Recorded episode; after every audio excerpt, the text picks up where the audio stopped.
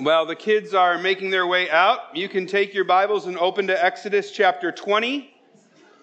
If you're uh, using the Bible that's in the rack in front of you, that looks like this, you can find that on page 61. Page 61. The main focus of the reading will be verse 7.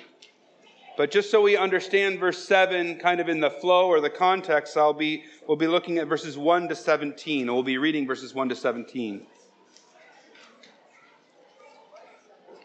Exodus chapter 20, verses 1 to 17. And I'd ask, uh, if you're able, please stand for the reading of God's word.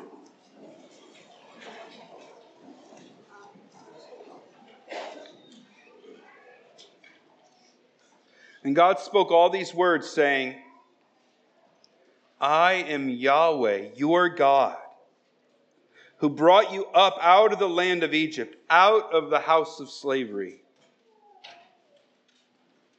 You shall have no other gods before me. You shall not make for yourself a carved image or any likeness of anything that is in heaven above, or that is on the earth beneath, or that is in the water under the earth. You shall not bow down to them or serve them, for I, Yahweh your God, am a jealous God visiting the iniquity of the fathers on the children to the third and fourth generation of those who hate me, but showing steadfast love to thousands of those who love me and keep my commandments.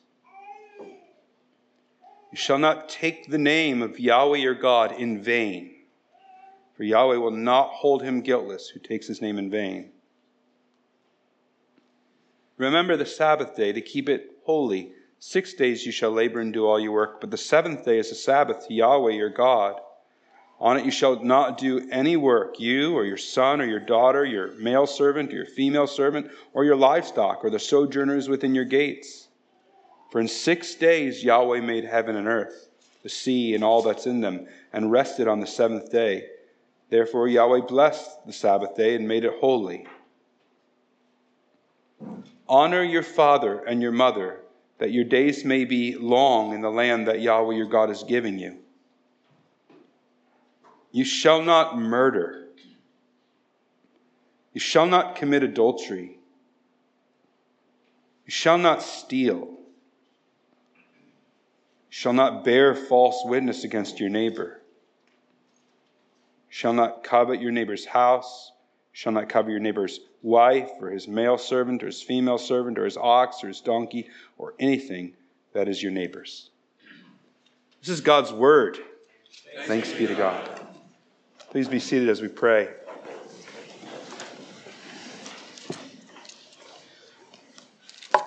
Father, as we come to your word this morning, we're aware that we need the God of power, the God of strength, the God of might to pour out his spirit on us so we can hear and be changed, so we can hear with faith and be transformed, so that it's your word that's shaping us and not the many things of this world. We pray in Christ's name. Amen. This morning's sermon is built with parents in mind, but consciously applicable to everybody. It has three points, three biblical parenting principles, and here they are. Number one, don't take God's name in vain. Don't take God's name in vain. Number two, pray in Jesus' name. Pray in Jesus' name. And three, don't take the mark of the beast. Don't take the mark of the beast. Maybe not what you're expecting in a parenting sermon. Might be a bit by design, but I am sincere in saying that I think these are foundational parenting principles. And I hope that you'll be able to see that all three are actually tightly connected by the end of the sermon. So let's start with principle number one don't take God's name in vain. I hope I'm not the only one who is concerned at how casually and flippantly God's name is used in virtually every sphere movies, shows, music. kids, adults, workplace, school, it's everywhere. And its pervasiveness, I think, is a symptom of a society that has lost its fear of God. But my parenting advice isn't primarily about avoiding Jesus' name as a cuss word. In fact, when we reduce the third commandment to merely being about not using God's name to cuss, we miss the heartbeat of it. So, in order to rightly understand the third commandment, we need to understand two things. We need first to understand what is meant by the word name. And second, we need to understand what we mean by the word take. So let's think about name, God's name. In the, in the 1970s, the Gaithers made famous a worship song about how there's just something about that name, the name Jesus. And interestingly, the song doesn't tell us what it is about that name. There's just something. Similarly, today, a popular song is making the rounds called What a Beautiful Name It Is. And again, the song isn't super obvious as to why the name is so beautiful or wonderful or powerful. Seems to be about how we're grateful for the work Jesus has done on our behalf and what that allows us to do. And that's why the name is beautiful or wonderful or powerful to us. But yesterday and today, it seems like we love to sing about Jesus' name. But is the name precious to me simply because I love him so much? Much like Karen's name is precious to me because I love her? No.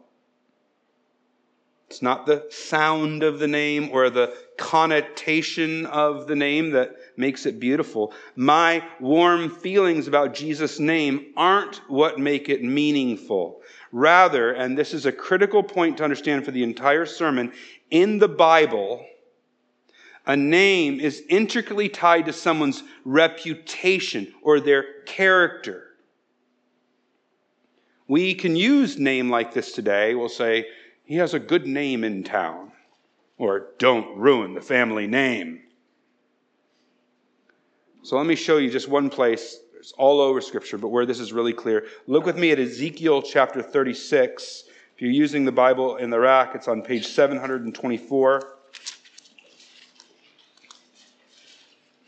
Ezekiel 36, 724. We're looking at verses 21 to 23.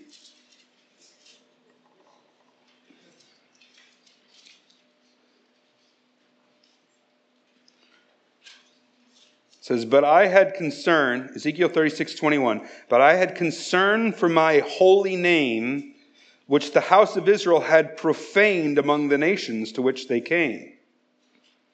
Therefore, say to the house of Israel, Thus says the Lord Yahweh, It is not for your sake, O house of Israel, that I'm about to act, but for the sake of my holy name, which you've profaned among the nations to which you came and I will vindicate the holiness of my great name, which has been profaned among the nations, and which you've profaned among them. And the nations will know that I am Yahweh, declares the Lord Yahweh. When through you I vindicate my holiness before their eyes. Do you see? He's not saying, hey, that, that, that name out there, which is kind of pronounced like this, that's a really special thing, the sound of it. No, he's saying, it's about me. To clear my name is to clear my reputation. To show that my name is holy is to show that I am holy. You see, it's not a, about the connotation of a name. It's not about how the name, the sound of it makes me feel. The name is clearly synonymous with his reputation. It's tied to his character, to who he is. So we have to understand that Name is rooted in identity and character. But what about the word take? What does it mean to take Yahweh's name? The Hebrew word for take, like the English word take, can mean all sorts of things. It can mean to pick something up, to speak it on our lips, to exalt something, or to become identified with it. So there are many ways you could take God's name in vain, including taking it on our lips flippantly. But interestingly, the words take and name are only used together in the Old Testament three other times, two of which are in Exodus in chapter 28. And there, the priest is to take the names of Israel upon himself as he goes into the Holy of Holies to represent the nation before God. In other words, to take the name is to identify with it and to represent it. Perhaps a, a, an analogy of sorts is when a woman takes her husband's name. We're not saying she's using it as a cuss word, hopefully. She's, she's doing that to be identified with him, to be linked with him. So when we take the name of God, we're saying we belong to him and his character and his identity. We're taking that upon ourselves. So to, so to take the name of Yahweh in vain, then, is primarily about claiming to belong to him and then living as though that's not true. It's about calling ourselves Christians after Christ, but then living like the world. Let's apply that to parenting. Perhaps the most spiritually damaging thing we can do to our kids is to take God's name in vain because they will see it. We may be able to fool the world, but we won't be able to fool our children. We're put it, we could be great at putting on that Christian face outside the home. Everything's great. But if it hasn't impacted our heart, our kids will see right through it. Now, this isn't a principle about being perfect. Part of taking the name of Christ, as the Bible fleshes out, is being someone who acknowledges that we're sinners. And so we're quick to repent and then ask for forgiveness. While there will be growth and transformation fueled by the gospel and tangible growth that our children can see, we will still miss the mark. And when we do, we need to do what Christians do and take it to Jesus Christ. So you can take the name of Christ in vain when we act like we're perfect saints who never do anything wrong. That disparages the name of Christ who died for us. Those who truly take the name of Christ will be ready repenters. I love this because it means our kids have plenty of first hand knowledge of how to deal with their sin because they've seen how their imperfect moms and dads deal with their sin. We confess it, and then we repent of it. And then we allow God's Spirit to grow us to be more like Jesus.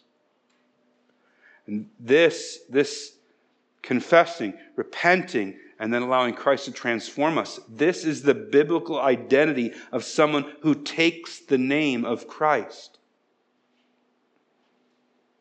It's not showing off how inherently good we are. If you can only grow up to be as good as I am, it's not shoehorning the gospel as an excuse to never have to grow more like God. Well, I'm forgiven, so it doesn't matter how I live nor is it acting one way to the outside world so they'll respect us then acting and then acting differently in private no it's sinners who by the grace of christ are growing more and more like jesus repentant forgiven more like christ So let's not take the name of Christ in vain. I want to make one other observation about this commandment, and that is this it, comes in the first table of the law. I know you're all like, that's amazing. How do you see that? No, I don't know if you even heard of the two tables of the law. The Ten Commandments are divided into two parts. The first four commandments teach us how we're to relate to God. It's the first table of the law. And the second six teach us how we're to relate to each other. That's the second table of the law. Now, I don't know if you guys look in the bulletin at what's coming up and what we're going to be preaching on, but you might have saw it's Family Day weekend. It's the, the day we dedicate children. And I know from Exodus 20 is teaching on one of the Ten Commandments. Which one do you think I'm teaching on? Honor your father and mother, the fifth commandment, right? But I didn't. And that's because there's an intentional order to the Ten Commandments. Table one comes before table two. Because without table one, table two is hollow. Jesus will make this point later on when he comes, on, comes to earth. So the parent child relationship and how that's supposed to look is critical, and there is a commandment about it and much in the Bible about it. But before we parents try to get that one right, we have to make sure that we are rightly oriented to our God. And when we take God's name in vain, we undercut everything else we do as parents. We don't want to raise children who are great at whitewashing over the tombs that are inside them.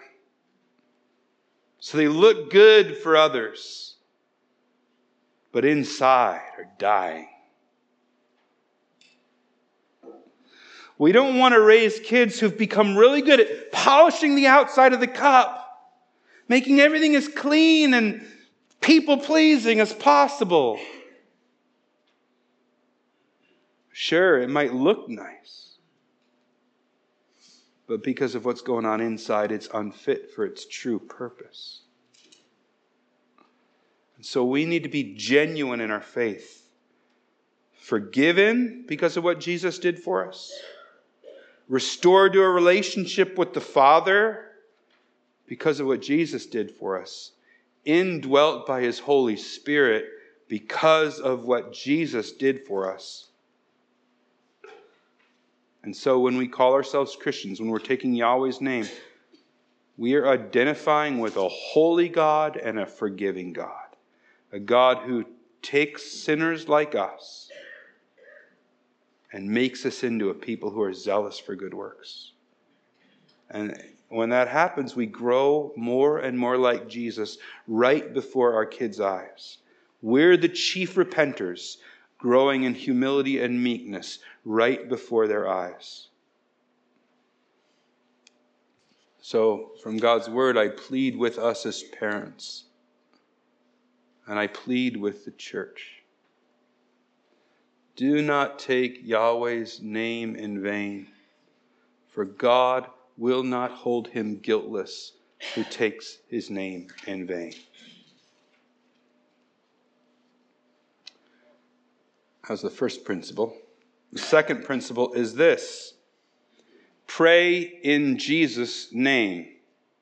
Pray in Jesus' name. I think of John 14, verses 13 and 14, where Jesus says, Whatever you ask in my name, this I will do, that the Father may be glorified in the Son. If you ask me anything in my name, I will do it. He says it several times, but again in John 16, 23. In that day you'll ask nothing of me. Truly, truly, I say to you, whatever you ask of the Father in my name, he will give it to you. I read those verses growing up, and for a long time in my Christian life, I thought that utilizing Jesus' name in prayer was kind of like a way to whoop, power up your prayer. I've got a bit of spending power if I uh, pray in my name, but the amount, amount of spending power I have when I ask in Jesus' name, well, then it becomes unlimited. Gave my prayers power. I'm asking in Jesus' name. It gave my prayers efficacy. But again, we're helped here by remembering what name means in the Bible. It's not simply the sound of the name. It's not the mere utterance of it. Jesus, as your lips form it and your vocal cords say it. Now, this is about who Jesus is, his values, his character, his concerns. To ask for something in Jesus' name is to ask as a representative of him.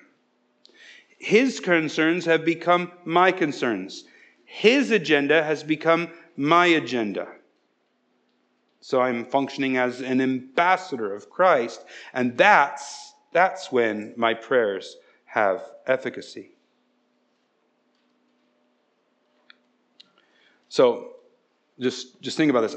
I, I could ask for something that's contrary to Jesus' name. Like, for example, I could be praying that he would make my name great. I want to be famous. I want to be liked. I want to have big influence, something like this, right? Promotion. And just because I tack on in Jesus' name when I ask for that doesn't mean now you'll get it. But then flip that a little bit. I ask for something in keeping with his name, like for him to make God's name great, I don't need to attack on in Jesus' name for it to suddenly become effective. What I'm trying to say is, is, in Jesus' name isn't some kind of quasi magical incantation we can add to prayers to make them have. I'm going to give this prayer a double shot of espresso. In Jesus' name. No, it's about the values of our heart as reflected in prayer.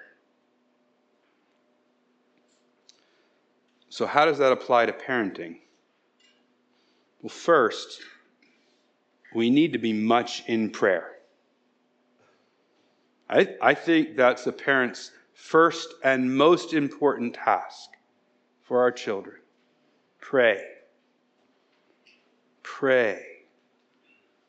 Pray labor in prayer, intercede on their behalf, bring their name to heaven's throne like the persistent widow. We need to keep on praying.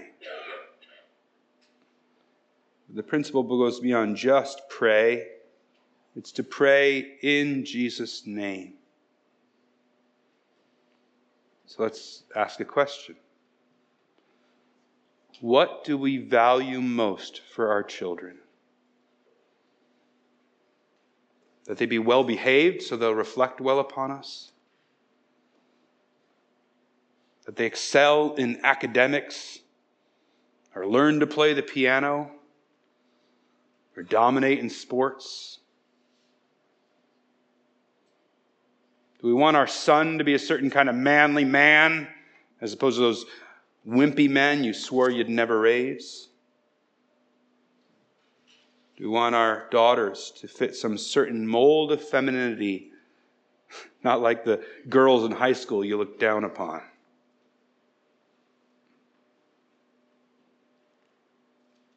You want just want that kind of household that when I come home, I can just relax and enjoy a bit of tranquility. I'm not sure any of those are priorities to Jesus. I think those types of values are more praying in my name than in Jesus' name. When we pray, we should be ambassadors for Jesus. Insofar as we're rightly repping his priorities, our prayers will be effectual. Now, don't hear me wrong. I'm not calling for some sort of insincerity in our prayers. Well, if I, this isn't what's going on in my heart, but if I say the right thing, I'm not saying we can't lament. I'm not saying we don't share our heart with Him, because those are essential components of biblical prayer, especially as you flesh that out in the Psalms. But I'm saying that even as we do that, the more our hearts align with God's heart naturally, natively, the more our prayers will be effective. I'm saying that the more our values for our children are reflective of what God values for them, the more effective our prayers will be. So, parents, the single most important thing we can do for our children, no matter how old they are, grandparents, great grandparents, is to pray for them. And Jesus promises us whatever you ask in my name, this will I do. So let's pray in Jesus' name. As a second principle, the last principle is this don't take the mark of the beast. This is probably the one that raised the most eyebrows when I mentioned it at the beginning might have felt like this one doesn't quite belong with the others, but actually, it's very much in the same vein as the other two points. So look with me at Revelation chapter 13. This is on page 1035, the very end of the Bible. 1035, Revelation 13.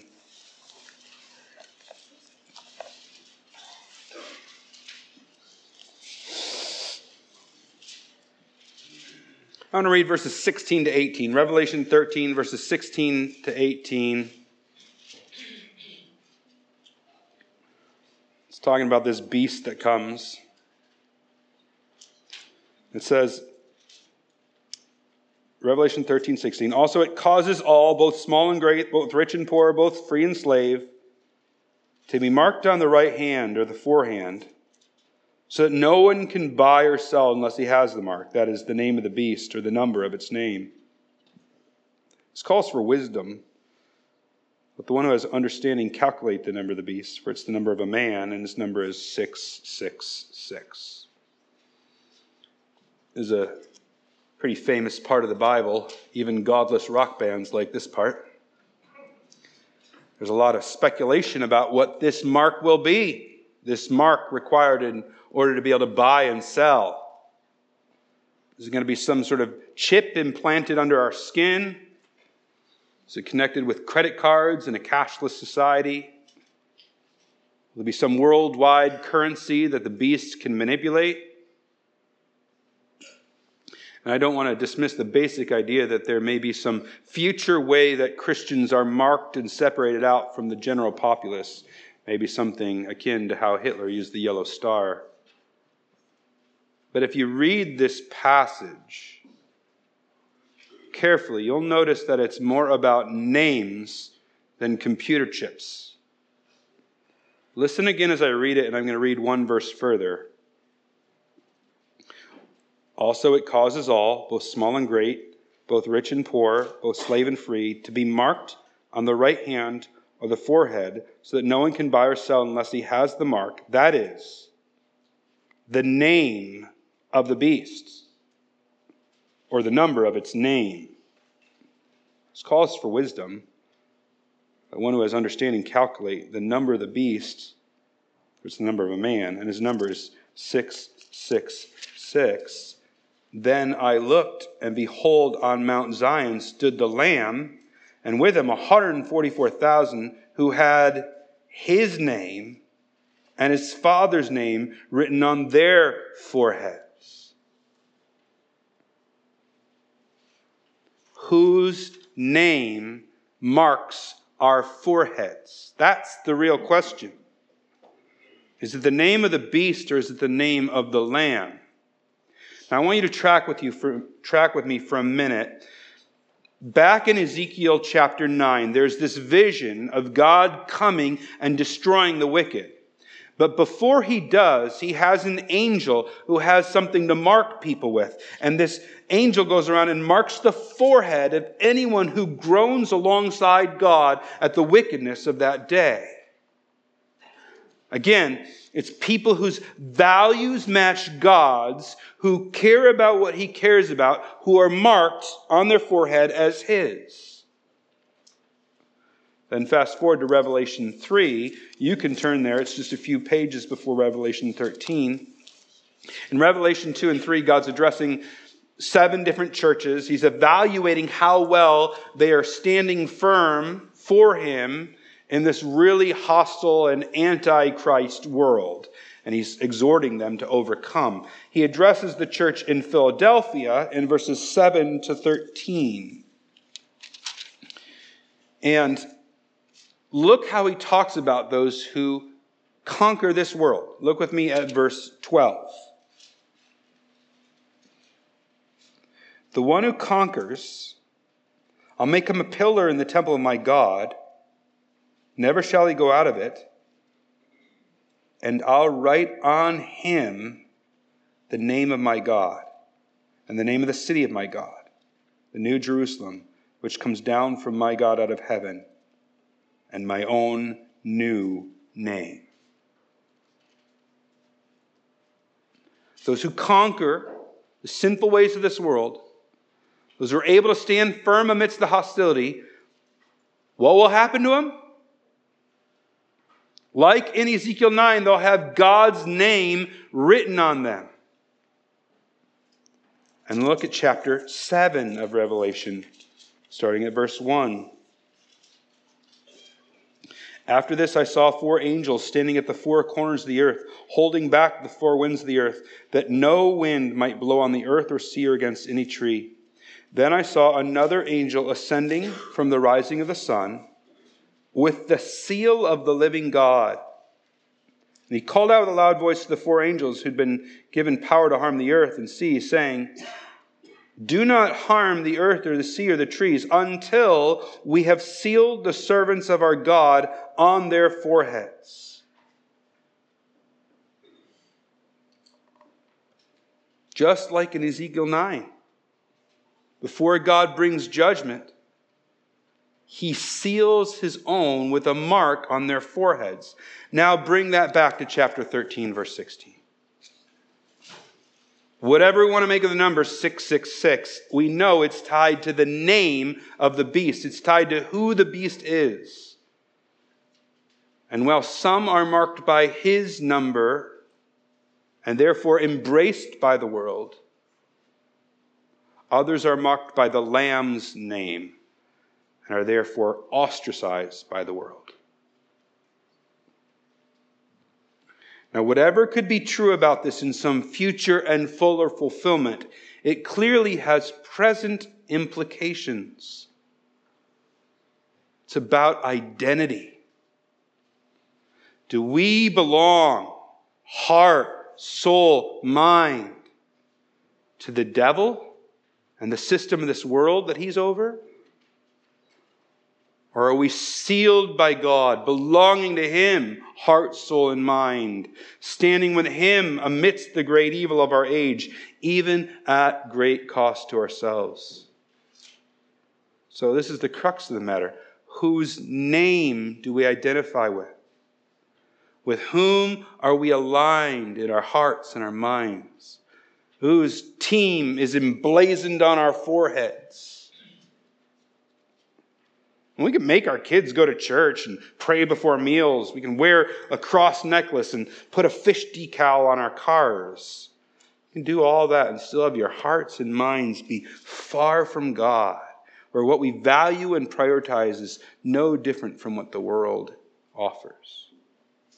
Let me give us some examples.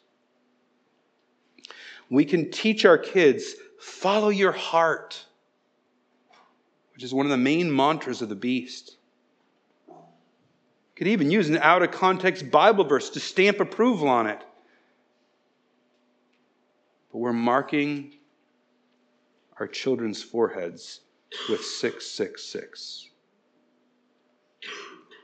Can teach our kids love and esteem yourself Again, one of the main mantras of the beast.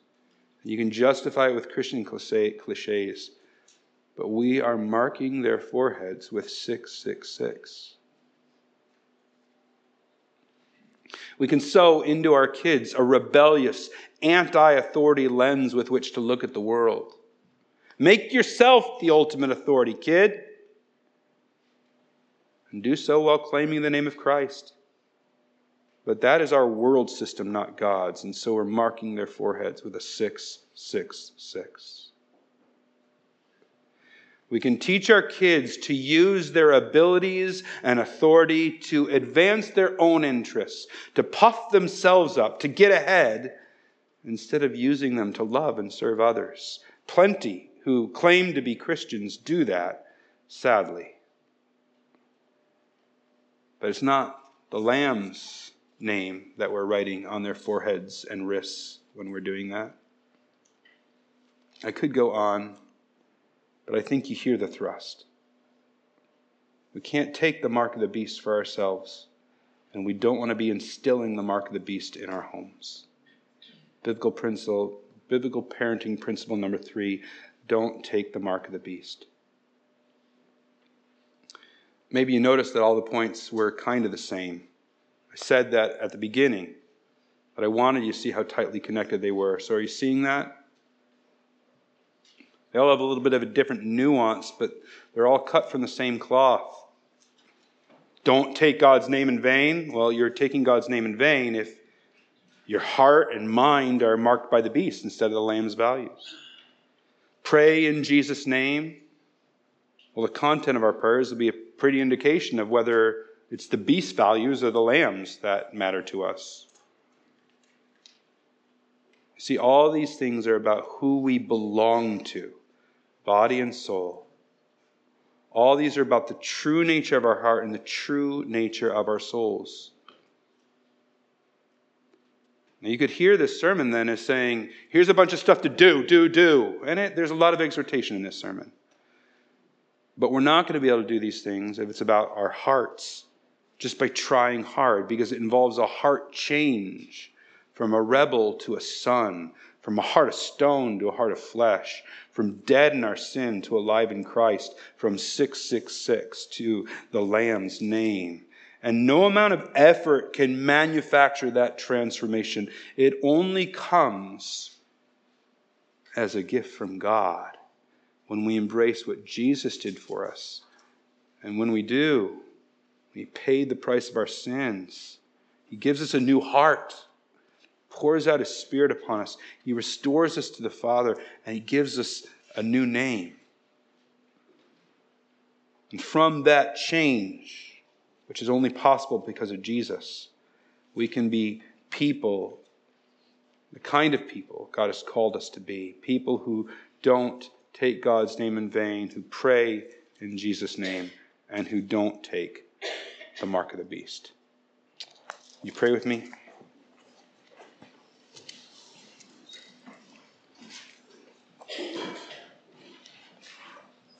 I think of an old refrain we said in one church this we do, God helping us. This we do, God helping us. For those here who are in Christ, help us to do these things which are fueled not by our efforts, but by the new heart we have in Christ. And for any who are here who have not yet known the transformation from death to life, from rebel to son, from darkness to light. I pray that the hope of the gospel would be theirs today and that they'd run to Jesus. In Christ's name, amen.